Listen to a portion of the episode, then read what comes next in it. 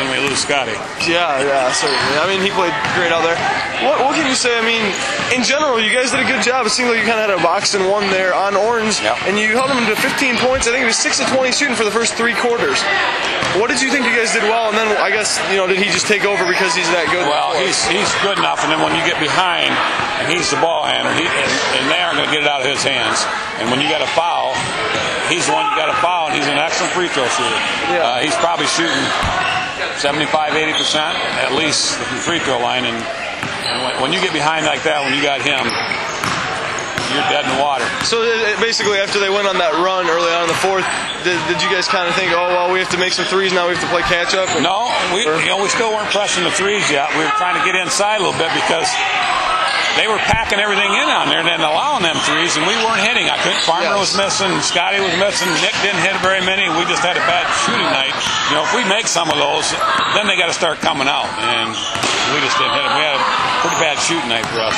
Yeah, certainly. Con- Considering you guys weren't shooting that well, it seemed like whenever you guys were able to stay close and went on your runs, your inside guys, both Yep. Josh and Matt, were getting rebounds, Yep. playing good inside. Talk Yep. about how important they were, and then how down the stretch it seemed Uh, their guys kind of. Josh rebounded well. I don't know. I haven't seen my stat sheet yet, but Yeah. Josh got a lot of good rebounds in there. Certainly. He, also- he does. He's not a scorer, but he's a hustler inside. He'll get garbage balls for you. He's a rebounder.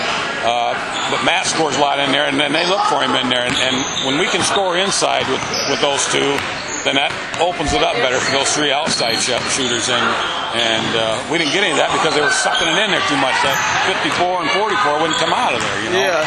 How, how tough of a loss is it to take? Just because I mean, you guys have a one-point lead going in the fourth, and you're playing with a team that's eight and three in the league, Yeah. and you know then their star player just makes it tough Yeah, on you.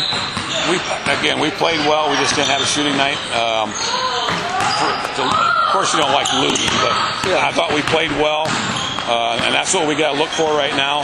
What we're going into the districts, uh, we got a really great draw.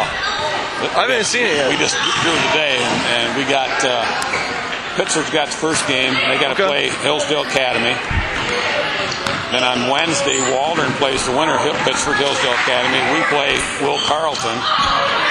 Yeah.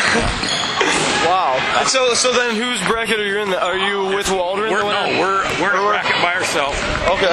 Do you have it actually? Yeah.